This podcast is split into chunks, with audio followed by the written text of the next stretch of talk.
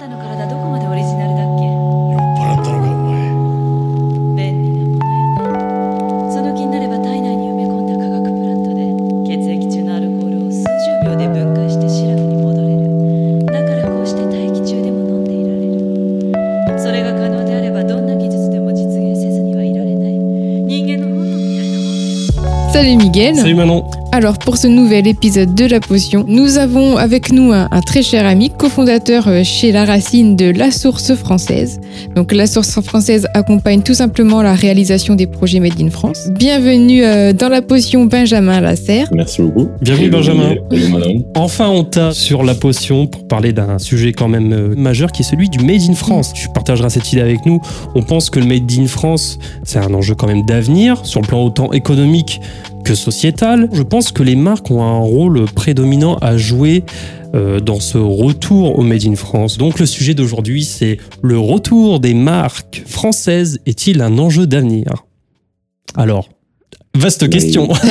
Va- Vaste question. Merci, merci beaucoup à tous les deux, à tous les deux de me recevoir, euh, de me recevoir aujourd'hui. Je suis ravi d'être avec vous. Et en effet, et en effet, euh, en effet, oui, euh, c'est vrai que le Made in France est, est un sujet vraiment d'enjeu, euh, à la fois, bon, même, moi principalement du côté des fabricants, avec les, ce qui sont les personnes avec euh, avec lesquelles je suis le plus en contact au quotidien, en tout cas à ce stade de l'avancement du, du lancement de la source française, qui Mhm.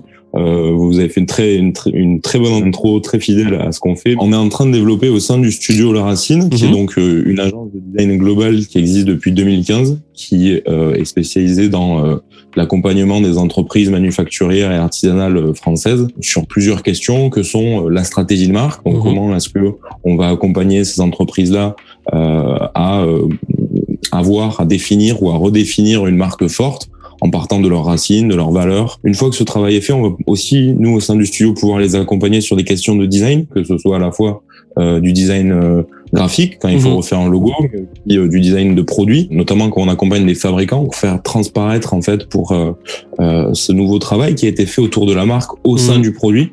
Parce que les fabricants, c'est quelque chose qu'on dit souvent, nous, euh, les fabricants, leur premier relais de communication, ce sont leurs produits. Donc euh, finalement, comment est-ce qu'on va pouvoir incarner ce travail qui a été fait en amont sur la marque jusque dans les produits Euh, On peut intervenir sur le design de site web, etc. Enfin, voilà, toutes ces questions-là.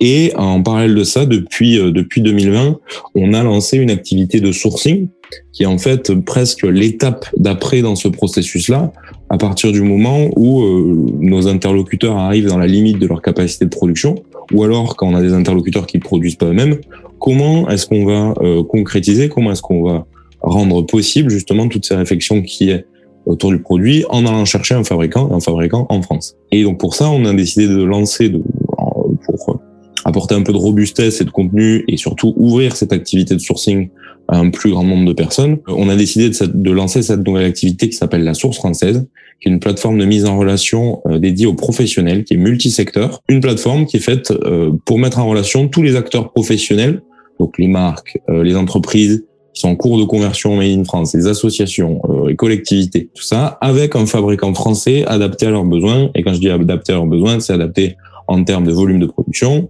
de euh, matériaux qu'on cherche à travailler ou même de techniques de production.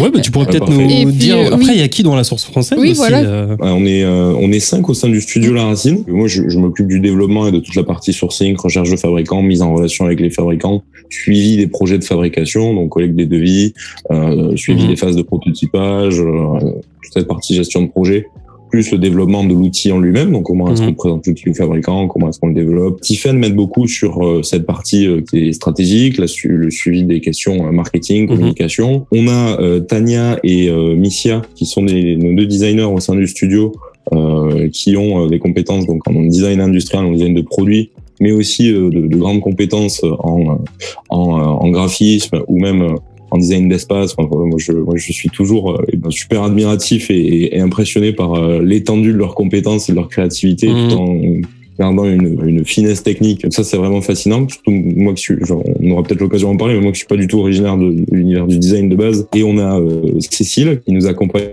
aussi sur les questions de, de marketing. Donc tout ce qu'on disait au départ, comment est-ce qu'on élabore une, une vraie stratégie de marque, comment est-ce qu'on on travaille sa marque, à partir de quoi on part, comment on va pouvoir euh, définir des valeurs fortes, définir un territoire de communication, voilà, tout, tout, tout ce qui va constituer une plateforme de marque et qui, euh, pareil, ça, moi, j'en ai pas forcément conscience au moment de, de, de, la genèse de la source française, notamment quand on lance une marque, une marque Made in France, parce que le Made in France, c'est un engagement c'est quelque chose de puissant, certes, mais c'est surtout pas une fin en soi. C'est-à-dire que quand on a une marque de produits qui sont fabriqués en France, il suffit pas de le dire pour que ça fonctionne. Absolument. Bien au contraire. Nous, notre métier, c'est vraiment de, de, de, pouvoir accompagner euh, les projets presque de A à Z. Quoi. On pourrait on, on, en rigole parfois, mais on pourrait presque construire bah, une ça. marque de A à Z. C'est ça, parce que tu, tu as dit des mots qui sont pour moi les, les plus importants. Tu, tu, parlais de design global, c'est comment se définit la racine. D'ailleurs, nos auditeurs sont très familiers, je te rassure, avec euh, des, des, mots comme la racine ou okay. Tiffen, parce qu'on a l'habitude de les citer euh, euh, comme, euh, comme si c'était l'évangile, tu vois. Tu disais incarner, tout simplement. Et vous ne travaillez pas simplement sur la forme des choses, vous vous intéressez aussi au fond, comment, comment on produit tout ça.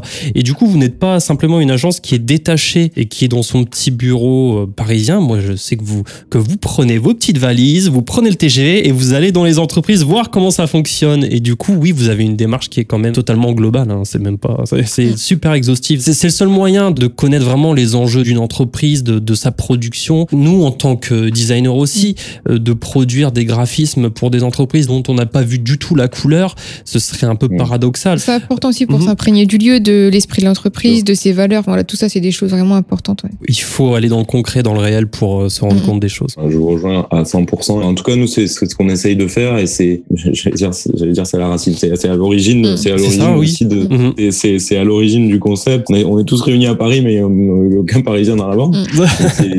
c'est assez marrant, mais on, on, est tous plus ou moins issus des territoires et avec un attachement fort, un attachement au concret, à la, à, à la sensibilité des gens, à l'authenticité des gens. Et moi, je le vois sur le travail que fait le reste de l'équipe, notamment en stratégie de marque. Tout se fait par des rencontres, des interviews sur place.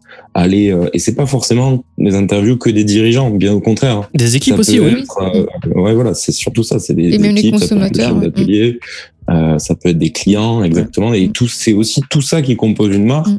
Et, euh, et Tiffany en parlerait bien, bien mieux que moi, mais une marque, c'est pas seulement euh, quelque chose qu'on va poser sur ses produits. C'est un actif à part entière de l'entreprise qui a une valeur et qui se construit et qui, qui est un peu même une, un cap pour un bateau un peu global, quoi. Qui, c'est, c'est, avoir une marque forte, c'est important pour ses clients, mais c'est aussi important pour ses, euh, c'est les personnes qui travaillent au sein de l'entreprise. Euh, c'est aussi la volonté de bah de, de, de, gratifier les gens qui travaillent à la réalisation des produits pour leur savoir-faire, pour l'excellence de tout ce qu'ils font. Et c'est voilà, c'est un ensemble un peu global. Oui, c'est ça. Et en plus, mais on se rend compte souvent que quand on travaille la marque, on arrive à quand même à déceler des problèmes en amont sur bah, sur la production, sur les méthodes de faire. Et souvent, quand on travaille la marque, et ben on, on retravaille aussi les méthodes de production. Ça, c'est super intéressant parce que du coup, mmh. on se dit que vraiment que c'est pas simplement un emballage, c'est vraiment un ensemble vertueux mmh. presque. Ah, on en parlait encore récemment dans un épisode avec Casidomi qui a refait son identité visuelle et qui, lorsqu'elle l'a en fait euh, dévoilée, justement euh, euh, appuyé sur le fait qu'ils avaient aussi revu toutes leurs valeurs, qu'ils avaient revu leur engagement, qu'ils s'impliquaient davantage sur certains points, etc. Euh, en proposant plus de produits euh, végétaux, etc. Donc euh, c'est vrai qu'il y a vraiment un lien entre les deux très fort. Et euh, en général, les marques communiquent de plus en plus sur les deux en même temps. C'est ça, oui. Ça permet de, de, refaire un retour sur soi, en fait. Euh, comme on le dit souvent, le, le travail de, de, marque ou de branding, c'est un processus cyclique. Et quand on arrive à un moment où ça bloque, bon, on revient aux fondamentaux. Euh, voilà, qu'est-ce qu'on fait vraiment et pourquoi on le fait. Et des fois, c'est vrai qu'on a tendance à se perdre, surtout pour des entreprises qui sont centenaires, par exemple. Et, euh, et voilà, c'est toujours pour le mieux. Et ce que j'allais dire, et surtout quand on a la tête dans le guidon. Enfin, oui, c'est ça. Oui. Moi, je le vois côté fabrication, côté fabricant. pas toujours facile hein, d'arriver à sortir la tête de l'eau, de dire quelles sont mes valeurs quand, quand on y est au quotidien et qu'il faut y être de, de 7h ou 8h le matin à 17h ou 19h le soir. Euh... c'est ça, ou, ou souvent, ou souvent, nous, on le voit, ils ont le sentiment de, de le savoir. Pour eux, c'est naturel, mais le problème, c'est qu'ils n'ont pas forcément mis des mots dessus. Ouais. Et du coup, nous, notre travail, c'est d'aider ces marques à mettre des mots dessus et après le communiquer au mieux à ses clients. Je pense que c'est tout le travail. Mmh. Bon, alors, sous-entendu, est-ce que le Made in France est un enjeu d'avenir? On avait aussi bah, cette petite question. Est-ce que nos auditeurs devraient privilégier pour leurs propres entreprises du Made in France complet. C'est un peu aussi l'idée. Mais avant d'aller plus loin, on va faire un rapide portrait chinois comme on a l'habitude de, de le faire. Et je vais laisser Manon poser ses, ce portrait chinois. Alors, si la source française était un membre d'une famille, ce serait Alors, euh, membre d'une famille, je pense que la source française, ce serait l'aîné d'une fratrie. Donc euh, une personne de, de, je sais pas, 35-45 ans peut-être. Ah, c'est précis, c'est bien. Donc c'est ce que je veux dire, c'est que c'est pas le, c'est pas juste le- la fin d'un ado, quoi. C'est pas le plus, le plus âgé des enfants. C'est l'aîné, mais dans une dans une famille, voilà. euh, c'est la génération du, c'est la génération du milieu. D'accord. Et euh, la source française, c'est la personne qui est encore qui qui qui est en prise un peu avec euh, les gens plus jeunes, Mmh. donc avec les gens qui euh, sont en pleine effervescence, etc., en création euh, des marques, etc., et les gens plus âgés. Donc c'est à la fois, euh, je pense, la personne qui fait le lien donc avec les plus jeunes, qui a été presque, euh, comment dire, le parent de substitution, qui a gardé ses petits frères, ses petites sœurs euh, derrière, mais qui euh, aussi sait faire le lien avec euh, avec les parents, les gens qui sont euh, qui ont un peu plus de mal. Voilà, la source française, je pense, la source française, c'est notre Mm. notre concept, c'est de la mise en relation. Donc euh, c'est forcément pouvoir parler à deux types d'interlocuteurs en permanence. Et voilà, je pense que l'aîné l'aîné d'une fratrie, euh, ça peut être ça. Si la source française était un outil, ce serait. Euh, un outil. Alors il y a la réponse euh, facile où tu pourrais dire le site internet, mais sinon Ah, un outil. J'avais- en tête un, un- un outil pour, pour travailler. C'est c'est tout bête, mais j'ai envie de parler d'une clé Allen. Ça a un côté très pratique parce que ça peut passer un peu partout et surtout qui permet de faire des opérations un peu minutieuses, mais aussi de la retourner quand on veut faire des opérations un peu plus, euh, un peu plus conséquentes qu'il faut forcer. Voilà. Si la source française était un mensonge, ce serait. La source française n'est pas un mensonge, c'est sûr.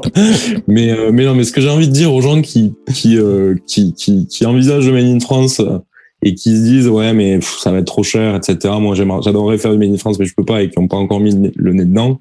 Euh, bah, le mensonge que j'ai envie de leur dire, c'est, euh, écoute Bernard, euh, toi et moi, on peut pas tout miser sur le physique. Donc, euh, fonce. Oublie que t'as aucune chance, on sait jamais. Sur un malentendu, ça peut marcher. Et, et en gros, nous, euh, nous, nous, voilà, on est, on est ce coach, ce coach en séduction, euh, pour reprendre le, le de bronzé, pour faire en sorte que ça puisse marcher. hein. Ça marche. C'est parfait. Bah alors, bah écoute, Benjamin, maintenant qu'on a pu faire connaissance davantage donc avec la source française, euh, il est temps bah, d'en décanter les, ingrédients de, de, de votre potion. Donc pour cela, je te prierai de bien vouloir rentrer dans notre atelier. Un petit constat avant de parler euh, plus concrètement du Made in France. On rappelle que le sujet de l'épisode, euh, c'est le retour des marques françaises est-il un enjeu d'avenir? C'est une question qui se pose de plus en plus si on en croit la, couverture médiatique sur le sujet. Cette omniprésence du Made in France relève davantage d'une nécessité bien réelle ou si c'est pas simplement, tu vois, un épiphénomène? D'ailleurs, c'est un thème qui s'impose quand même dans le débat présidentiel euh, qui s'annonce. Et pour illustrer ça, on pourrait évoquer par exemple la, la crise des masques qui nous a mis une énorme gifle de, réalité, si on peut dire ça comme ça. D'un coup, le grand public a mesuré à quel point on était un peu démunis et euh, dépendant en fait des puissances euh, étrangères pour des choses aussi basiques que des, voilà, des masques en tissu. Est-ce que pour toi, Benjamin, c'est un symptôme de plus ou un symptôme de trop? Un symptôme de trop, malheureusement non, parce que euh, on peut pas arrêter le Made in China comme on arrête de fumer, quoi. En se disant, bon, ben, il, il est trop tard, euh, on, stop, coupez tout, on, on retourne au Moyen-Âge pendant 15 jours. 15 jours pendant 6 mois, le temps que tout se remette en place. euh. par contre, oui, un, un symptôme de plus, un symptôme fort, oui, et notamment cette crise des masques, elle est, elle est particulièrement révélatrice. C'est d'ailleurs une des raisons de, la naissance de la source française aussi. Hein. L'idée, euh, l'idée, elle a été, elle a émergé aussi au plus fort de, la crise du Covid, quand on, a vu euh, euh, les chaînes d'approvisionnement mondiales se rompre complètement et où autour de nous, Tiffen comme moi, on a eu des, entrepreneurs qui nous, nous voient en nous disant on adorait faire fabrique en France, mais moi je sais pas du tout à qui m'adresser. Et en fait, en effet, il n'y avait pas d'acteur facilitateur de la mise en relation entre ce qui existait déjà et Mhm. ce que ce qu'on pouvait faire de même. Donc euh, c'est aussi face à ce constat qu'on on a l'idée a émergé. Ce qu'il faut comprendre, c'est qu'il y a déjà eu des vagues de, de, de retour du Made in France, etc. En 2008, avec Arnaud Montebourg, qui est ministre de- du, du euh, Redressement productif. productif, ouais. Euh, ça, à l'époque, ça, ça- ça a pris un peu, mais ça n'avait pas pris comme maintenant. Euh, je pense que là, on est un peu à une croisée des chemins qui est favorable à l'essor du Made in France, dans le sens où, en effet, ça a été un, un symptôme fort pendant la crise du Covid, les masques, etc. Euh, donc là, il y a eu un vrai impact. On s'est dit, ah merde, ça, désolé, je vais être un peu vulgaire, mais ça peut être la merde, vraiment, Mhm, si, mhm. si, si on fait rien et si, ça- si les, les pandémies comme ça viennent à se reproduire, hein, ce qui est pas impossible au regard de la situation environnementale, par exemple, que je cherchais actuel. C'est pas quelque chose à exclure, donc euh, il faut qu'on puisse être un peu plus résilient. On a, euh, ça fait 20-30 ans qu'on euh, a carburé à fond sur un système ultra mondialisé euh, qui là commence à, à, vraiment montrer que ses pires aspects. Donc au départ c'était bien, on a donné accès à plein de gens, à plein de produits, etc. Euh, sans regarder aux conséquences. Là on est en train de reprendre le retour de bâton et les conséquences. Et donc ce que je veux dire par là, c'est que le ce qui a pu être une tendance à un moment, le Made in France, donc comme en 2008 ou 2011, euh, aujourd'hui nous on a la conviction vraiment que c'est en train de se transformer en habitude de consommation des gens. Mhm. Parce que ça intervient au moment où, oui, il y a eu cette crise qui a fait émerger euh, la réflexion des gens en disant, ouais, on est peut-être allé trop loin, ouais, on s'est peut-être mis en danger. Et en plus de ça, on arrive à une période qui, depuis, je pense, euh, peut-être les années 2015, j'allais dire 5 ans, mais où le consommateur est vraiment en charge d'une plus grande transparence, d'une plus grande traçabilité. Et c'est là où le Made in France a tout un intérêt à jouer. S'il veut exister, il faut que ce soit une industrie qui soit verte. Nous, on dit tout le temps, il faut que ce soit une industrie qui soit verte, qui soit digitale, si elle veut être compétitive, on n'a pas le choix. Et donc, je pense pas que ce soit un épiphénomène. Au contraire, je pense que les gens vont aller vraiment, euh, je pense que c'est une part de, de, de, de, la modification des gens et qui en fait est ultra riche. Au-delà de l'aspect environnemental, etc., ce que vont chercher les consommateurs et notamment les plus jeunes générations, vous avez aussi toutes les questions éthiques, toutes les Mhm. questions de Mhm. droit, euh, les questions sociétales, etc. Euh, donc le Made, Made in France, c'est un, c'est un espèce de package où vous avez plein de bonnes, plein de bonnes, plein de bonnes surprises à l'intérieur. Ce symptôme de plus, bah, il arrive au, il arrive au bon moment parce qu'il y avait déjà un- une réadaptation, en tout cas, euh, qui, avait été initiée, qui avait peut-être besoin d'un petit coup de bout supplémentaire. Oui, absolument. En plus, on en parlera plus tard dans, dans, dans cet épisode de cette convergence un peu des luttes que j'appelais entre le, le Made in France et euh, l'éco-responsable. C'est quand même une problématique de dépendre pour des, de choses aussi basiques. On peut être soumis à des pressions, tu sais, euh, lorsque, voilà, on le voit aussi même avec le gaz, par exemple, où on est quand même Mhm. dépendant des, des, des pays étrangers. Est-ce que pour toi, il y a des, des secteurs clés qui devraient vraiment se pencher de plus en plus sur le Made in France dans cette question. Je pense qu'il y a, il y a deux, éléments qui sont importants. Les produits qu'on doit vraiment avoir la capacité de produire en France. Donc, il y Mhm. a en effet des, des produits de base, des Mhm. produits du quotidien, euh, desquels on peut pas se priver. Enfin, je pense tout simplement. Euh, on a eu super peur au début de la pandémie d'avoir des pénuries dans nos rayons, etc. Heureusement qu'on a quand même encore des producteurs en France, euh, des usines euh, agroalimentaires. Je crois que là, il y a un chiffre de la part de, de nos amis de Sacré Français, une étude qui vient de sortir qui dit que 47% des consommateurs euh, privilégient Made in France dans leur achat alimentaire. Donc ça, c'est bien, ça fait, ça fait un sur deux. Je pense qu'il faut aussi pouvoir être, euh, être un peu plus ambitieux et aller vers euh, des secteurs euh, des secteurs un peu plus secondaires comme l'habillement. La critique qu'on fait souvent au Made in France, c'est de dire mais on a tendance à privilégier des secteurs qu'on va dire stratégiques. Donc la pharma, la haute technologie, Mhm. euh, euh, dans le plan de relance, il y en a cinq qui, dont je me souviens pas, désolé. Mais, mais, mais en fait, c'est ça. On va avoir la pharma, la santé. Il faut qu'on devienne indépendant au Mhm. niveau des médicaments. C'est vrai. Euh, il faut qu'on devienne indépendant au niveau euh, plus high tech, etc. Pourquoi pas? Moi, je pense qu'il faut quand même qu'on redevienne compétitif au niveau du textile parce que le textile, c'est la deuxième industrie la plus polluante euh, au monde après, Mhm. après l'aliment- l'agroalimentaire, justement. Donc, c'est pas vrai de dire qu'il faut complètement laisser tomber le textile en France parce qu'on n'arrivera pas à être compétitif face à des marques qui produisent dans des pays, euh, des pays euh, moins chers. Non, parce que euh, les gens continuent à consommer du textile et c'est super important qu'on soit au rendez-vous. On peut pas juste se faire la part belle et se dire ah bah oui, on va prendre les secteurs les plus, on va faire que que l'intelligence artificielle. Justement, on avait fait un épisode avec Blanche Stagnara, qui est la créatrice de la marque numéro 6. On, on en parlait justement parce qu'elle avait ce, ce souci de trouver en fait du textile vegan en France et du coup une partie bah, de de ces matières premières euh, venait forcément de, de l'étranger parce qu'elle n'avait pas réussi à trouver toutes ses sources euh, en France. Et donc c'est vrai que ça c'est un des problèmes je pense en- dans le textile. C'est vrai que ça va être un secteur où il y a encore pas mal de choses à faire. Et on peut lui dire quoi à Blanche? On lui dit euh, connecte-toi sur la source française ou... Je suis pratiquement sûr que ce qui lui manquait Mhm. existait, mais comme le réseau est quand même euh, voilà, un peu compliqué, et c'est pour ça que c'est un peu votre raison d'être. Exactement ça même notre raison d'être, c'est de se dire que euh, il y a des choses qui existent, il y a des choses qui persistent en France, qui Mhm. vont continuer à exister euh, un peu contre vent et marée au cours des 30 dernières années. Pour survivre, le réflexe qu'ont eu tous ces gens qui fabriquent, tous ces fabricants, ça a été de, euh, bah, de passer en mode survie et donc euh, de couper tout ce qui allait être visibilité, audience, etc. Et donc moins se faire connaître, continuer avec un pool de clients euh, existants. C'est un peu ça le, le- le but de la source française, c'est de recréer un écosystème qu'on puisse facilement connecter. Et, ce que j'ai envie de lui dire à, à Blanche, bah, c'est évident, euh, en voyant un message, on, va essayer de t'aider. Et, et, derrière, et, derrière, en fait, il faut vraiment voir le sourcing, en tout cas à l'heure actuelle, comme un processus et, et pas une, une, fin en soi. C'est-à-dire que chercher le fabricant idéal, chercher euh, la perle rare, il y a deux méthodes. Soit tu cherches la perle rare en te disant euh, oui, je vais trouver mon fabricant qui c'est parfait, c'est exactement ce que je cherchais, c'est top. Mais par définition, une perle rare, elle est rare, donc c'est compliqué. Soit tu te mets dans une logique où le, sourcing c'est un processus, et donc ça va être fait de rencontres, d'échanges, d'apprentissage. Je vais être dans une démarche un peu apprenante. Je vais pouvoir changer mon fusil d'épaule quand il va le falloir, parce que euh, oui, j'avais cette idée en tête, mais actuellement, ben oui, on a un territoire et des capacités de production qui sont morcelées, qui se connaissent pas trop, etc. Et euh, bah, c'est à recomposer, c'est à retravailler.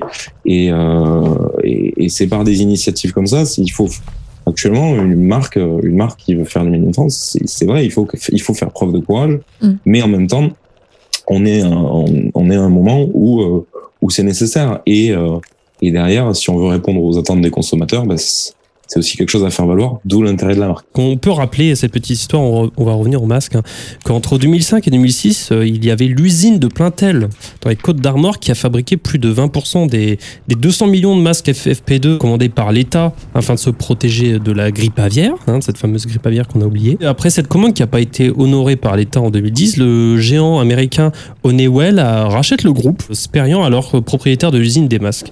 Euh, en 2011, le groupe annonce 43 suppressions d'emplois à l'été 2018, les 38 derniers salariés de l'entreprise sont finalement licenciés pour des motifs économiques. La production de masques est délocalisée sur un site déjà existant euh, des années 90, à Nabeul, en Tunisie. En septembre 2018, l'usine de Plaintel ferme ses portes. Un mois plus tard, les chaînes de production sont détruites. Et pour terminer avec cette magnifique histoire, euh, et ainsi boucler euh, à la boucle, hein, les masques qu'on va retrouver par la suite à la French Tech bah, nous viennent de Tunisie. Et je me demande si ça, ça vient pas de cette fameuse usine. Est-ce qu'on marche pas sur la tête? Il faudrait nationaliser Est-ce qu'il faudrait responsabiliser davantage les marques ou les consommateurs? Qu'est-ce qu'on fait, Benjamin? Euh, alors, euh, déjà, vaste histoire. Question, mais, c'est quand même, ça c'est quand même fou, quoi. Là, on voit que c'est à tous les niveaux que ça ne va pas. Exactement. Et c'est exactement ce que j'allais dire. C'est là cette histoire, elle est cruelle et, et c'est une succession euh, de choix, de décisions, de, d'événements euh, catastrophiques. Déjà, il y a la commande de, masques euh, passée par l'État qui est pas honorée. Mmh. Si t'es pas l'État français, donc euh, une, si t'es une entreprise que t'honores pas une commande comme ça, ça se passe pas comme ça, en général. ça va pas bien se passer, non Ça déjà, c'est c'est non mais je veux dire, c'est peux être attaqué en justice, etc. Donc là, mmh. c'est l'État. Donc ça déjà, c'est une première catastrophe. La deuxième, c'est la vente du du groupe euh, de, de, cette entreprise euh, à un acteur, un grand groupe américain. Bon, pourquoi pas J'ai pas tous les éléments du dossier. C'était sans doute une décision rationnelle de mhm. l'équipe dirigeante et j'ai pas, pas de jugement de valeur à apporter sur ça. Mais, mais en effet, euh, les Américains, c'est pas des philanthropes quand même, et, euh, et, et c'est quand même potentiellement un risque. Après, encore une fois, je jette pas la pierre aux dirigeants parce que euh, on a une grosse lacune de financement aussi euh, des activités industrielles en France. Mmh. Et ça, c'est euh, ça, il faut encore une fois dézoomer un petit peu sur les modèles de financement qu'on peut avoir pour les entreprises. Donc, il, y a, il, y a, il y a évidemment l'autofinancement, hein, tu fais des bénéfices, tu te mmh. finances toi-même. Il y a la dette, donc tu vas voir les banques, tu compte, ou il y a le capital, et donc là tu vas chercher des actionnaires euh, tu vas faire des levées de fonds, etc. Euh, les levées de fonds, actuellement, en France, on en fait plein sur des startups euh, de livraison de pizza en 5 minutes, 3 minutes, 4 minutes. Euh, on n'a peut-être pas besoin d'une application supplémentaire, on a peut-être besoin d'injecter des capitaux justement dans nos entreprises pour éviter euh, qu'elles soient rachetées par des groupes euh, américains qui vont jamais mettre le nez dans l'usine et qui, la première difficulté, vont fermer ont fermé euh, l'usine et sacrifié presque un village. Euh, parce que quand on ferme une usine, c'est euh, l'école de rugby qui aura pas son sponsor l'année prochaine, qui va pas pouvoir payer un jeu de maillot. Enfin, c'est la boulangerie du coin qui perd 10 clients parce qu'il y a 20 familles qui doivent partir. Enfin, je grossis un peu le trait, mais mmh. pour en revenir au système de financement, il y a un vrai sujet euh, en France, c'est que voilà, il est très difficile de d'accéder à ces nouveaux modèles de financement euh, que sont les levées de fonds, etc. quand on est industriel. Donc ça, bon, c'est une, une- un, un autre point noir pour moi de cette histoire, donc euh, que, que cette usine ne soit pas restée française.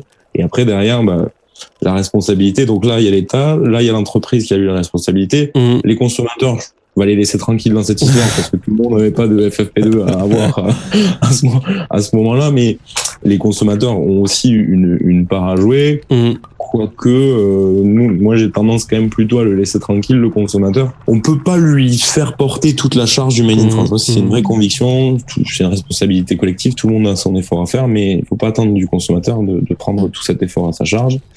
Quelqu'un qui a un budget restreint, on peut pas, entre guillemets, euh, lui en vouloir de ne pas acheter un t-shirt euh, Zara à, à 3 euros parce que ça fait 30 ans qu'on lui achète des produits qui deviennent euh, 20 euros, 15 euros, Mhm, 10 euros, mhm. 3 euros. Il n'y a pas marqué euh, fait par des Ouïghours dessus. Le consommateur, c'est certes, il y, a, il y a une, il y a, il y a un travail de recherche à faire et ça, c'est quelque chose qui arrive de plus en plus. Mais on peut pas, on peut pas en, en reprocher au consommateur d'avoir été éduqué pendant 20-30 ans à des produits qui arrivent à des prix cassés euh, et qui au final maintenant consomment ces produits-là. Ça, c'est une chose. Par contre, ce qu'on peut reprocher aux consommateurs, c'est d'en acheter toutes les semaines, de dire euh, et d'avoir et de ne pas remettre en cause le fait que euh, un t-shirt ça peut pas valoir un euro. On sait les étapes de fabrication qu'il y a. Pas logique qu'un t-shirt euh, ça coûte un euro, ça, ça puisse coûter un euro. Mhm. Et donc ça, on peut le reprocher aux consommateurs, de pas avoir ce sens critique, de se dire, bah, j'ai 50 t-shirts, peut-être pas. On peut-être mieux que j'en ai euh, euh, 10 euh, ou 5. Euh, 5, c'est peut-être un peu juste, mais euh, mais euh, mais de les payer un peu plus cher. Bref, je c'est en ça où je remonte un peu la, la question de la responsabilité collective. Euh, après, bah, quelle est la solution? Voilà, un effort de chacun. On disait comment est-ce qu'on se prévient de, de ces situations-là euh, je pense qu'on les anticipe. C'est important, hein. c'est Mhm. important pour les dirigeants d'anticiper les situations pour éviter d'arriver dans ces impasses et, euh, et de se retrouver en fait ouais obligé de vendre un groupe ou à fermer une usine. Moi, il y a rien qui me rend plus malheureux que quand j'entends un, un fabricant parce que ça arrive me dire euh, ouais, mais moi votre service, euh, vous savez, j'en ai pas besoin, mes clients je les connais. Mhm. Super. Très bien, mais euh, attention, le jour où ces clients que vous connaissez euh, s'en vont. euh, bref, pareil, sur, on parlait de comment est-ce qu'on fait, est-ce qu'on nationalise. Mhm. Ça, c'est un avis plutôt perso. Je suis pas pour une intervention exacerbée, euh, exacerbée de l'État. Il a son rôle à jouer. Il faut soutenir, euh, Mhm. soutenir les entreprises quand elles en ont besoin. Après, mettre des entreprises sous perfusion d'aide publique, c'est pas, c'est pas une, de mon point de vue, c'est pas une solution parce que euh, tu cherches pas à être forcément beaucoup plus compétitif. Mhm. Et quand t'es pas compétitif, tu fais pas forcément de recherche et de R&D, tu fais pas de Mhm. progrès, Mhm. tu fais pas d'investissement et donc finalement c'est- pas pérenne comme modèle de, de- de mon point de vue encore une fois. Et euh, par contre, l'État euh, aurait un rôle à jouer assez fort sur euh, plein d'autres choses. Pour être de, de réorienter une, par- une grande partie de la commande publique Mhm. vers des entreprises françaises, chose qui est très bien faite en Allemagne en Espagne et qu'on fait assez mal en France. J'ai pas envie de balancer des solutions comme ça Mais non, mais euh, on va, on- ce serait un Non, peu, ce serait un peu présomptueux de notre part, mais euh, Exactement. mais on va se poser quand même ça, quelques questions. Non, non, mais t'as, t'as tout à fait raison. Euh, si tu devais convaincre une entreprise de rester 100% française qui se lance, tu lui dirais quoi? En fait, pourquoi est-ce qu'on pourquoi est-ce qu'on lance une marque? Mhm. Euh, Est-ce que c'est par opportunisme? Est-ce que c'est parce qu'on il y a un vide de marché J'ai envie de faire j'ai envie de faire de l'argent. Il faut vite que je fasse une Mhm. entreprise, ça va marcher. Je vais aller me sourcer en Chine, ça va cartonner. Je pas grand chose à dire à cette personne. C'est pas Mhm. ma vision du monde, c'est pas ma vision de l'épanouissement. Donc euh, bon, après, il faut tout pour faire un monde. Une personne qui a envie de créer une marque euh, qui va lui ressembler, qui va porter, qui a une vraie mission, qui a un vrai message, euh, j'ai envie de lui dire, bah, oui, essaye de faire fabriquer en France parce que quand tu crées une entreprise, quand tu crées une marque, ton but c'est quand même de croître, de Mhm. faire de la croissance, donc de vendre plus d'articles, d'embaucher plus de personnes, de grandir et de, de, de faire vivre plus de familles. Euh, on peut rentrer dans des considérations macro, etc., politiques, et dire oui, mais in France parce qu'il y a de plus compétitif. Non, moi je suis vraiment dans le bon sens paysan. Quand tu achètes un truc dans une usine, euh, c'est peut-être vulgaire de ma part, mais quand tu achètes quelque chose dans une usine, tu fais travailler quelqu'un qui Mhm. a une famille à nourrir, qui touche un salaire. Ça, c'est super. Et tu fais vivre des villages, tu fais vivre des, des, des, des régions tout entières. Donc ça, ça c'est top. Déjà, c'est un, un premier point. Après, derrière, il y a d'autres avantages à fabriquer en France. Ils sont nombreux d'un point de vue un peu plus rationnel. Déjà, euh, quand on fabrique en France, on a euh, des interlocuteurs qui sont proches de nous, Mhm. euh, qui parlent la même langue, donc t'as pas la barrière de langue, t'as quand même la même culture. Et ça, c'est pas du tout péjoratif, mais euh, en France, quand tu travailles avec un fabricant français, c'est euh, globalement des gens qui travaillent, qui aiment bien travailler, qui vont pas te laisser en plein milieu du projet dire bah, bah, débrouille-toi. C'est vraiment des gens qui qui se soucient, qui ont ce souci de bien faire, qui sont réactifs, euh, qui sont engagés, qui ont une expertise, qui la mettent à contribution, même des plus petits projets parfois. Après voilà, c'est une question de posture. Faut pas arriver avec un four comme ça en disant Mhm. euh, oui, moi je vais faire ci, je vais faire ça. Faut aussi prendre l'expérience des gens qui savent. Cette approche, cette expertise, leur capacité d'adaptation, Mhm. comme je disais, donc euh, sur des volumes. Si tu veux commander en Chine un t-shirt, euh, tu vas commander bleu, il arrive rouge. Euh, ton, four- ton- ton fournisseur il dit ah, bah, désolé, on vous fera 20% sur la prochaine commande et toi t'as as des t-shirts rouges avant, tu peux marquer bleu. Euh, en France, bon voilà, tu, tu, tu as quand même, t'as quand même une vraie prise, un vrai contact. Donc il y a ça, il y a les répercussions immédiates et concrètes sur les territoires, sur les de proximité. Deux, euh, la capacité d'adaptation. Trois, euh, l'engagement, l'expertise. Et quatre, euh, voilà, c'est aussi, euh, faut penser à tous les éléments euh, environnementaux, etc. C'est-à-dire que faire venir des containers de l'autre bout du monde, faut rentrer dans une consommation plus raisonnée, ça Mm. passe aussi par là. Oui, parce qu'il y a des produits de toute manière que tu- on ne pourra pas hein, faire en Europe. Et pour des choses aussi essentielles qu'on peut produire euh, effectivement en France, c'est voilà, bon, ça paraît, d'une telle banalité, mais bon, par exemple à Amiens, c'était d'où d'où on est, euh, c'était un haut lieu du, du textile, euh, et ça nous amène à cette euh, deuxième Oui, question que tu je voulais poser. te poser, c'était justement bah, si on sort de, bah, du secteur du tourisme aussi du luxe, en fait, de quoi est fait la force des entreprises françaises? Un héritage manufacturé assez Mm. fort quand même en France. hein. Et, euh, et que l'industrie, malheureusement euh, a été délaissée euh, au cours de, de- de ces 40 dernières années, elle a, elle a quand même encore un héritage assez fort. Les manufactures, les manufactures royales, les savoir-faire françaises, ils se sont réputés comme ça. Et, et mine de rien, on est aujourd'hui les descendants de, de ces modèles de production qui étaient précurseurs. hein. Mhm. C'est vraiment de, de belles, de belles histoires qui ont fait notre, notre renommée. Et, et je pense que voilà, on a quand même en France euh, l'attachement à la production industrielle de qualité. Donc ça, c'est vrai pour, euh, c'est vrai pour euh, tout ce qui va être euh, l'univers du luxe, etc. Donc ça, y a, qui, qui a réussi à préserver cet ADN-là. Mais on a quand même été, euh, sans remonter aussi loin, un grand pays d'industrie euh, au 18e et 19e siècle, où on était la première puissance mondiale avec euh, concurrence avec avec l'An- avec l'Angleterre. Mhm. Euh, il faut pas oublier qu'on a eu des grandes industries françaises, bah, le, visage et le quotidien des Français qu'on a aujourd'hui. hein. Je pense à des Michelin, je pense à des à des Peugeot. C'est aussi ça l'héritage français. C'est pas juste la manufacture royale. Ça a été aussi une manière de façonner les sociétés, de façonner les familles, de façonner les villages. J'aime bien. J'ai un exemple que je prends souvent, mais euh, en rugby, euh, il y a un, des plus grands clubs euh, qu'on a en France, c'est euh, l'AS Clermont-Ferrand, qui est un très bon club de rugby. Mhm. Et donc, les initiales du club, c'est ASM. ASM, pendant longtemps, on pense, les gens pensent que c'est Association Sportive Montferrand. En fait, de base, c'est Association Sportive Michelin. Ah d'accord. Et, et, et- en fait, ça a tellement façonné le truc que aujourd'hui, on parle toujours de l'ASM, du club de, de Clermont-Ferrand. Et en fait, non, c'est Association Sportive Michelin. Bref, il y a, il y a plein de petits exemples comme ça. euh, Mais c'est intéressant Euh, ce, que tu, ce que tu disais sur, sur cet héritage, parce que est-ce que ce serait pas l'erreur stratégique euh, que qu'on a fait euh, d'abandonner progressivement l'industrie française euh, au profit d'une société de voilà du tertiaire où c'était même très mal vu de, de se lancer dans des filières euh, techniques? Jamais mon enfant n'ira en BEP euh, menuiserie, etc. Alors qu'on voit que des gens, des cadres, euh, se, à arriver à 40 ans, se reconvertissent et vont retourner en CAP, apprendre des, Oui, des choses des plus concrètes. Voilà. Euh, Est-ce que ça n'a pas été une erreur de tout miser sur le tertiaire? J'y vais sans filtre.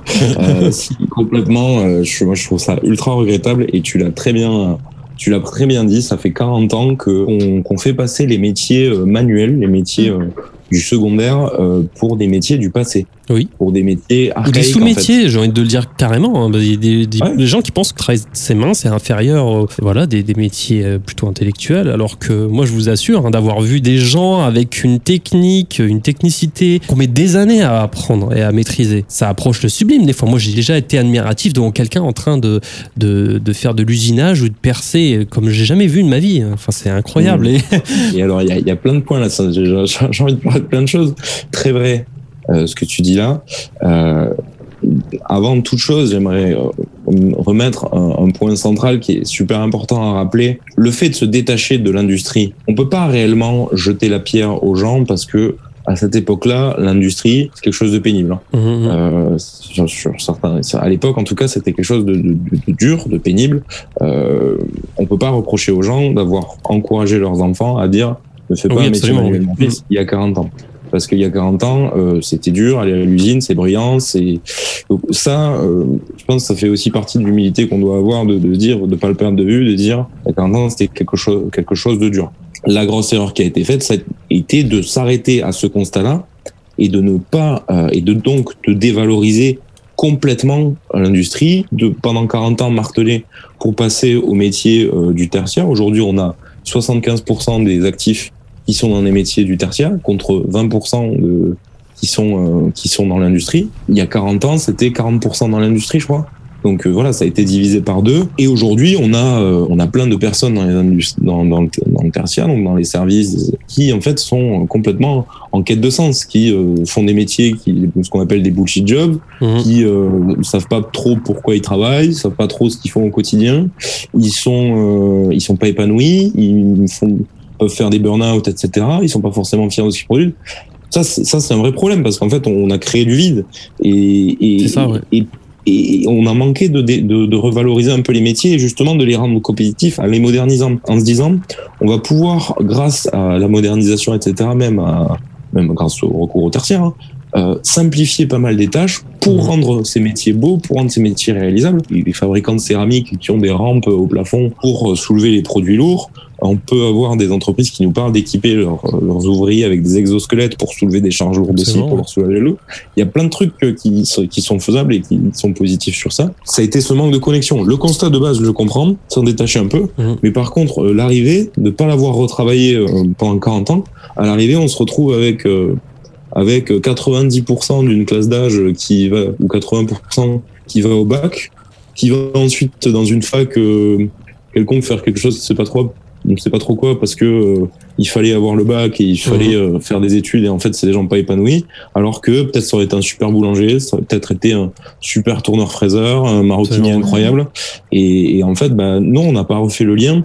Et ça, c'est super dommage. Et le dernier point que je mettrai en avant ici, on, on croit, euh, en encourageant les gens à aller faire des études, à aller jusqu'au bac, etc., que on va leur permettre d'a- d'atteindre des niveaux de vie plus confortables et une meilleure situation.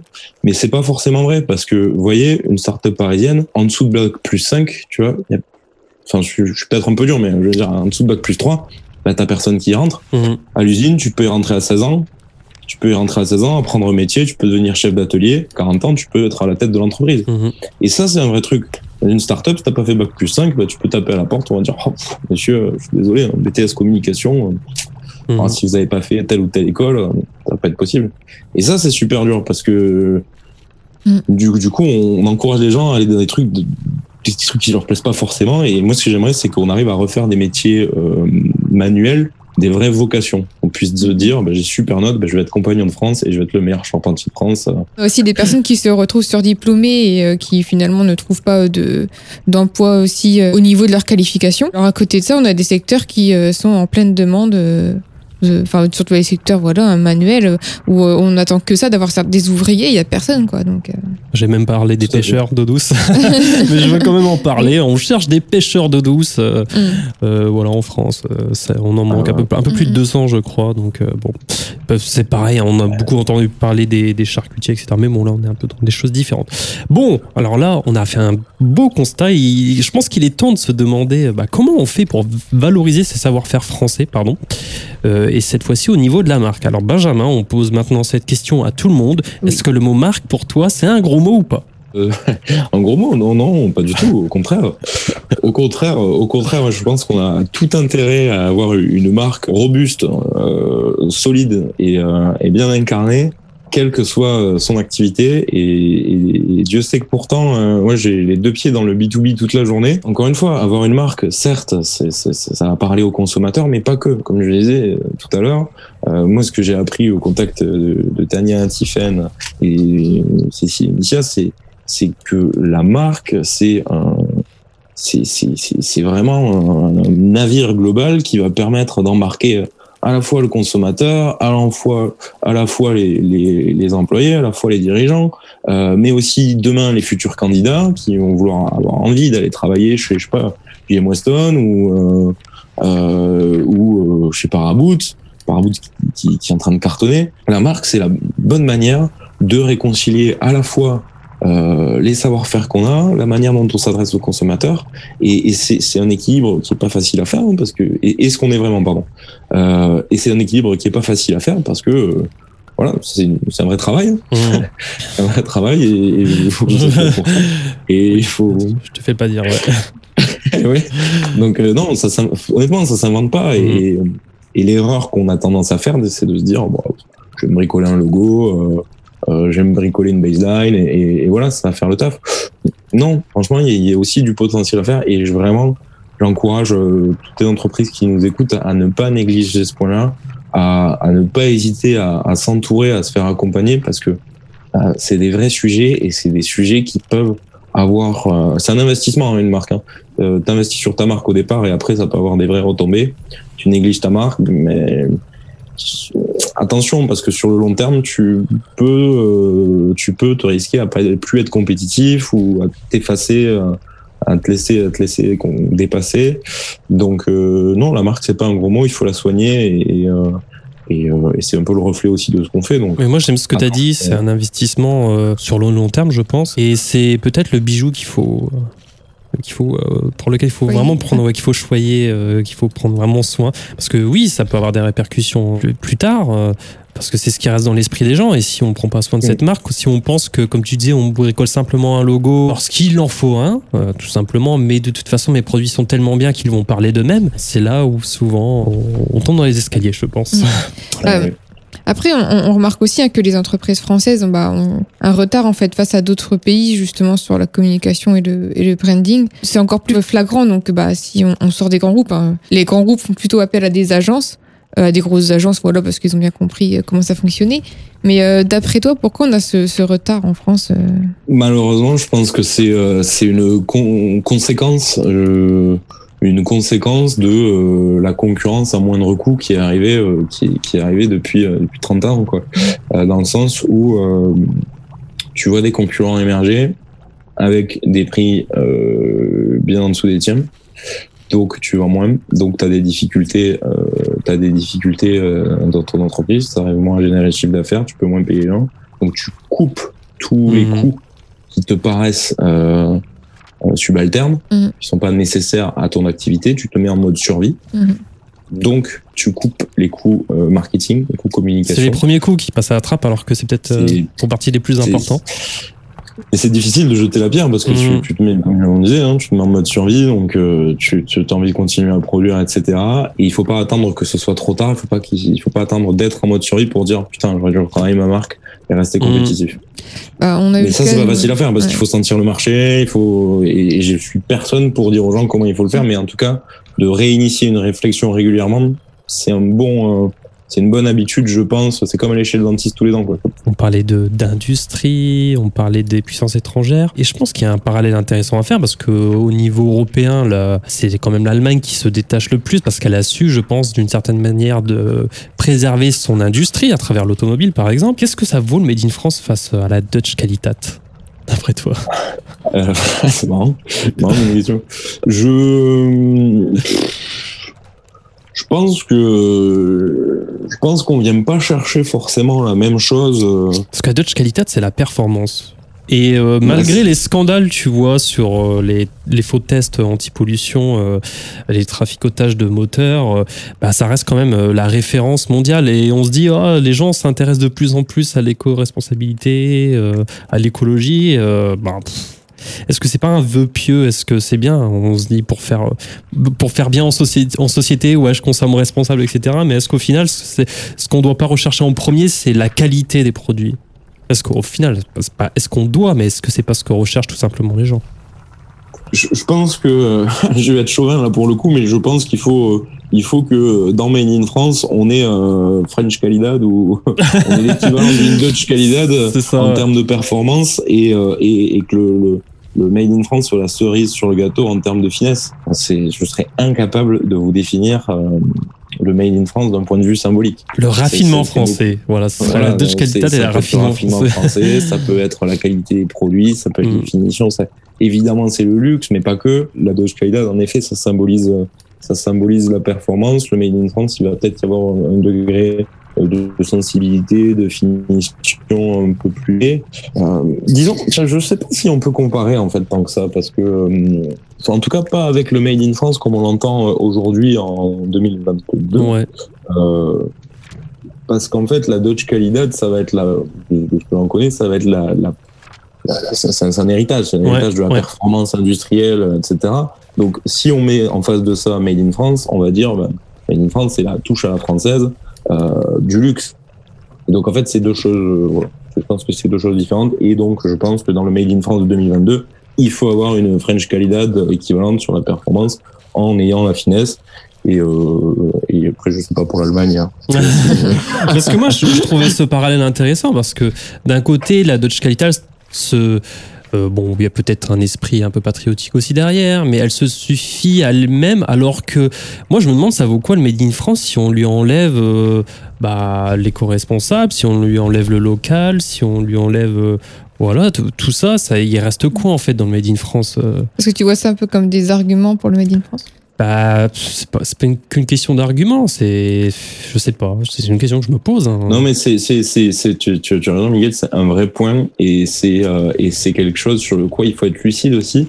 Le Made in France, c'est, euh, c'est bien, c'est des produits durables, c'est des produits de qualité. Par contre, il faut savoir qu'on part d'un appareil productif, en tout cas, on repart d'un appareil productif qui est endommagé, qui est Mhm. pas forcément en bon état.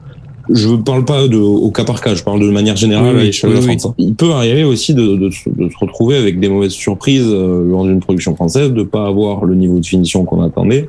Euh, je crois que Blanche, euh, Blanche en parlait justement dans, lors de, de, de son, de son intervention avec vous. On, on peut dire que le Made in China, etc., c'est nul, c'est zéro, c'est c'est de la merde. Pardon, je vais être de nouveau vulgaire, c'est de la merde. C'est pas vrai surtout. Euh, ils sont de plus en plus meilleurs et en fait ils ont Et- ils ont ce désir de, de s'améliorer continuellement sur la qualité et le made in China d'aujourd'hui c'est peu- plus du tout celui d'il y a 10 ans là ça il faut être clair Donc, dessus euh, hein. Donc, Il faut être lucide sur ça. Euh, pareil sur euh, la fabrication au Portugal, ils ont des savoir-faire incroyables. Il est temps pour nous euh, de se remettre, euh, de en tout cas de se relancer dans la course. Il faut être ambitieux. Alors oui, il y a un, un vrai chemin à faire pour en, en revenir là, mais on a encore des savoir-faire, on a encore une culture euh, qui est bien présente, un héritage, et donc euh, il faut capitaliser sur ça pour redevenir compétitif. On pourra en parler pendant des heures. Franchement, c'est c'est un vrai sujet parce que là, en plus, avec la généralisation du télétravail, avec le Covid, carrément. etc., Bah, tu pourrais nous faire peut-être un parce que tu as écrit un article super intéressant sur le marquage français est-ce que tu pourrais rappeler rapidement ça, ça commence où vraiment le made in France? Parce que c'est une jungle incroyable Ouais, alors bah, il faut savoir que le Made in France, c'est pas un label, euh, c'est pas une certification, c'est un, c'est un marquage de l'origine du produit. Donc euh, c'est un marquage qui est facultatif déjà, donc euh, on n'est pas obligé de mettre Made in France sur ses produits. Un produit Made in France, c'est un produit dont la dernière opération de transformation euh, substantielle, donc conséquente en fait, a été faite sur le territoire français. Il faut vraiment qu'on ajoute de la valeur. J'ai envie de dire, euh, Made in France, quand on en fait, euh, on le sait. D'accord. Il faut vraiment que le produit ait pris de la valeur sur le territoire français. Comment est-ce que ça prend de la valeur? Soit on rajoute des composantes, soit on rajoute des étapes de fabrication, soit on passe du temps dessus à le travailler. Je vous prends un exemple on est, on, dont on avec euh, la certification Origine France Garantie. Euh, N'importe quoi, un plat préparé, une boîte de lentilles qui serait faite avec des lentilles polonaises, euh, de la viande canadienne qui serait juste mise en pot, enfin cuisinée et mise en pot en France est-ce que c'est un produit made in France alors qu'il n'y a pas un composant français et dans une boîte de conserve qui serait, euh, qui serait, je sais pas, importé de je ne sais où? Non, difficile, difficile à dire. Donc c'est normal que ce soit un peu compliqué pour le consommateur et c'est pour ça que c'est important qu'il y ait des repères, euh, et des repères euh, fiables, des repères qui contrôlent et dont le plus connu, je pense, c'est Origine France Garantie où là il y a Ouais. un vrai travail d'analyse, Mhm. un vrai travail de recherche et il faut se fier à ces produits et pas se laisser euh, entourlouper par les communications euh, frauduleuses avec euh, imaginé en France. euh. ça, ça existe ça imaginez en France Ouais, ouais, j'ai dû le voir. J'ai j'ai- j'ai déjà dû le voir euh, originaire en France, euh, super, merci. Vend- Vendu en France, Oh mon dieu. donc avec des, des drapeaux. donc voilà. Euh, sinon, bah, on, peut, on peut rentrer un peu dans, dans le détail, mais je suis pas sûr qu'on.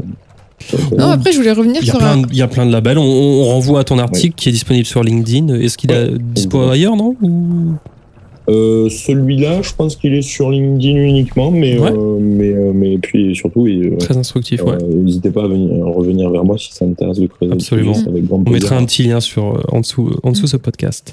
Euh, Non, moi je voulais revenir sur un autre point, c'était justement sur le, le point euh, bah, du design aussi euh, à ce niveau-là, notamment sur les packaging, on, on le voit beaucoup, hein, le petit drapeau français pour notifier qu'on Ouais. est bien sur un produit français, etc.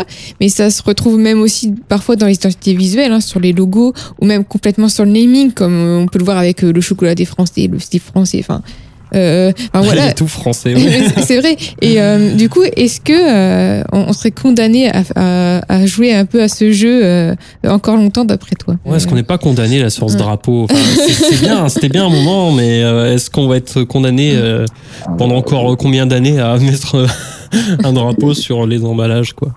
Franchement, euh, et en plus, je vais vous dire, euh, le pire, c'est que c'est ce drapeau qui dessert le plus euh, le, le vrai Made in France. Parce qu'en fait, mettre un drapeau, comme je le disais, le marquage Made in France, il est facultatif. Mais On Et, peut mettre euh, un y a- drapeau, il n'y a pas de réglementation là-dessus.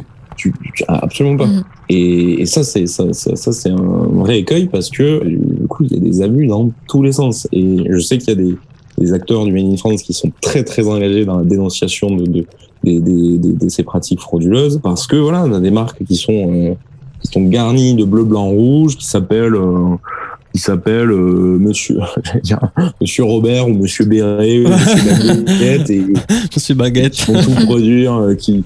Ouais, j'espère qu'il n'y a pas de Monsieur Baguette qui nous regarde et qui fait fabriquer en France. Mais, euh, parce qu'en plus, c'est ça le pire, c'est que les consommateurs, moi je le vois autour de moi, dans ma famille, etc., ou mes amis, ça voit un peu de bleu, mes, mes- mes potes ou ma famille, ils voient un peu de bleu, blanc, rouge, je me fais, ah, tu trouvais ça super, ah, bah, trop cool. Et tu regardes et il y a marqué, euh, in Tunisia ou je sais pas trop quoi, et t'es là, ah. Et, tu peux pas en vouloir aux consommateurs parce que les gens, ils vont en confiance, se dire, ah putain, ils sont déjà dans un acte citoyen et ils sont entourloupés par les gens qui s'abusent. Il faudrait presque faire la démarche, pour répondre à la question maintenant, il faudrait presque faire la démarche inverse. Et euh, ça serait pas mal là, pour le coup, qu'il y ait une régulation qui puisse limiter le- la la dire la posage. Bon. la. La position. Euh, le, marquage. euh,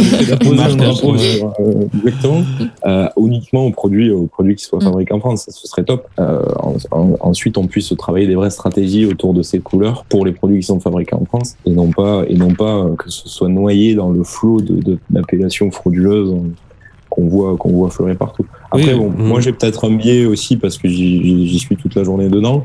Mais euh, dites-moi ce que vous en pensez, mais on le voit partout. Sur toutes les pubs, vous prenez euh, 10 pubs à la télé, il y en a 8, je pense, qui mettent un truc avec un drapeau français, euh, comme on disait, hein, imaginé en France. euh, Ouais, non, mais après, nous, nous, nous, nous enfin, c'est- parce que euh, parce qu'on le voit souvent, mais de toute manière, je pense quand on qu'on on surjoue sur un élément, de toute façon, au bout d'un moment, les gens se se lassent. Donc, euh, bon, cette question, on sait très bien que ça, ça Mm. durera pas des années. on- Ça va, et, ouais. ça va. Et, et si je peux me permettre juste de rajouter quelque chose euh, que j'ai pas trop mentionné, on n'a pas besoin de mettre du bleu, blanc, rouge partout pour faire valoir une fabrication française. Mhm. Bien au contraire. Et là, il y a, un, il y a un- c'est un vrai travail autour de, de la stratégie, autour du produit, de la marque, et un vrai travail marketing. On peut très bien euh, parler d'une fabrication française sans mettre, du- sans inonder euh, la communication de bleu, blanc, rouge. Oui. Nous, c'est Mm. un truc, par exemple, sur la source française, on voulait pas qu'il y ait de bleu, blanc, rouge dans le logo. Il y a déjà euh, française dedans, ouais. donc. Je crois que c'est avec justement Exactement. euh, euh, Exactement ça.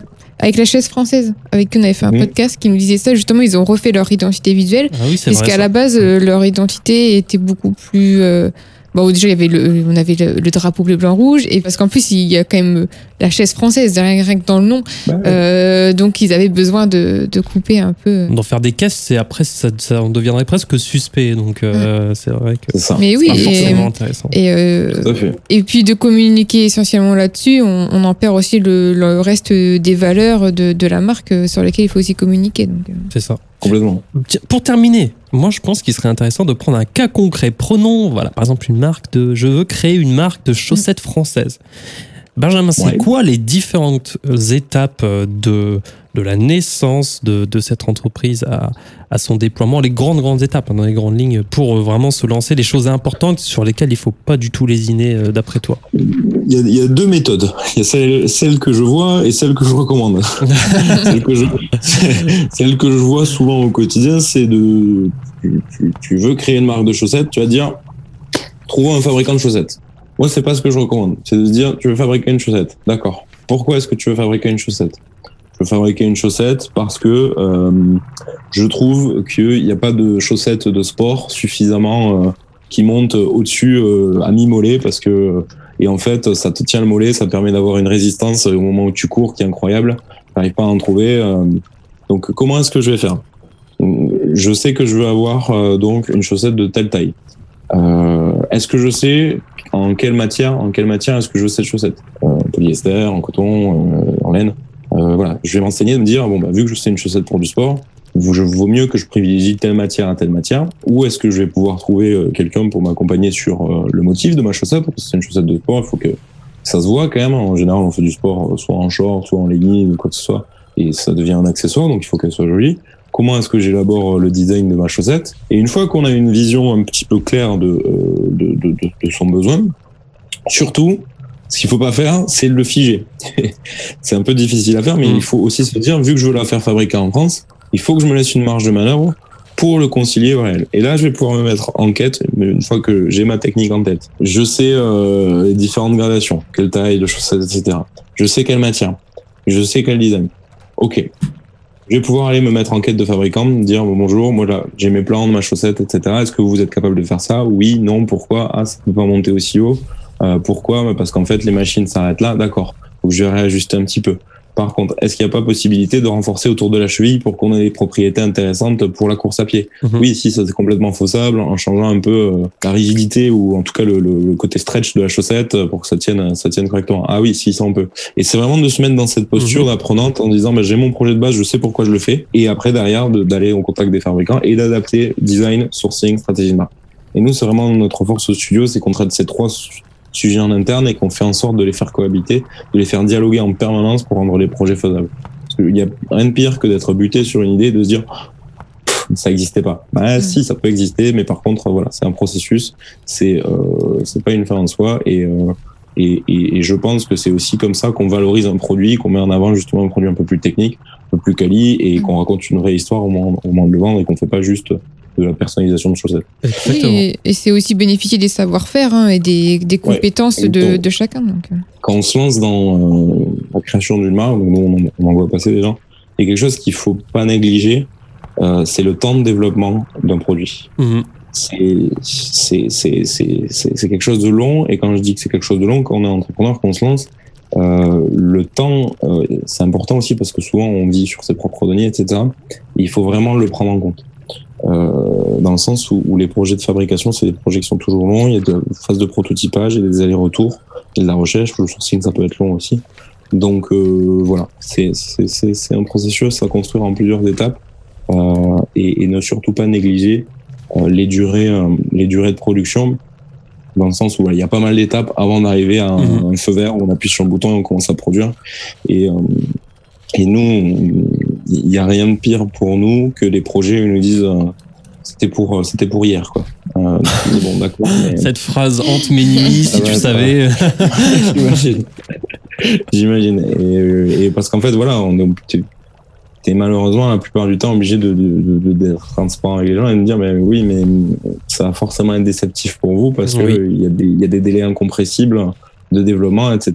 Et on, on a beau se mettre jour et nuit sur les choses, on peut pas maîtriser tous les interlocuteurs, on n'a pas une baguette magique, euh, voilà. Vraiment Voilà. pas négliger les temps de développement des. Absolument. derniers projets. Voilà, nos auditeurs auront bien compris que de faire une marque, ça ne suffit, ça- ce n'est pas simplement à poser un logo sur euh, quelque chose de préfabriqué. Voilà, il C'est un vraiment produit offrir- dropshipping. Bah, c'est presque ça, hein. mais c'est en plus on devrait faire un épisode là-dessus parce qu'on se dit souvent ouais mais le dropshipping euh, en fait est-ce que c'est pas la démocratisation de ce qui se faisait déjà avant puisque maintenant on a des moyens de d'être en lien direct avec les producteurs bah non c'est aussi euh, créer une marque c'est offrir vraiment un produit unique aussi. Si c'est pour euh, faire un bis repetita de quelque chose qui existe, simplement en changer le nom, ça sert à rien du tout. Là, on voit, tu l'as très bien dit dans cet exemple, euh, qu'il faut proposer quelque chose qui vient répondre à, à un vrai problème, à un manque. Et, euh, et si sur cette raison d'être, euh, il y a un problème, c'est qu'il ne faut pas vous lancer, faites autre chose. Voilà. Dernière question, Oui, Benjamin. Bah, tout simplement, euh, question qu'on pose aussi à chaque fois. Qui aimerais-tu entendre au micro de la potion pour un prochain épisode? Il y a pas mal de gens avec qui euh, j'ai- j'aime- avec qui j'aimerais bien.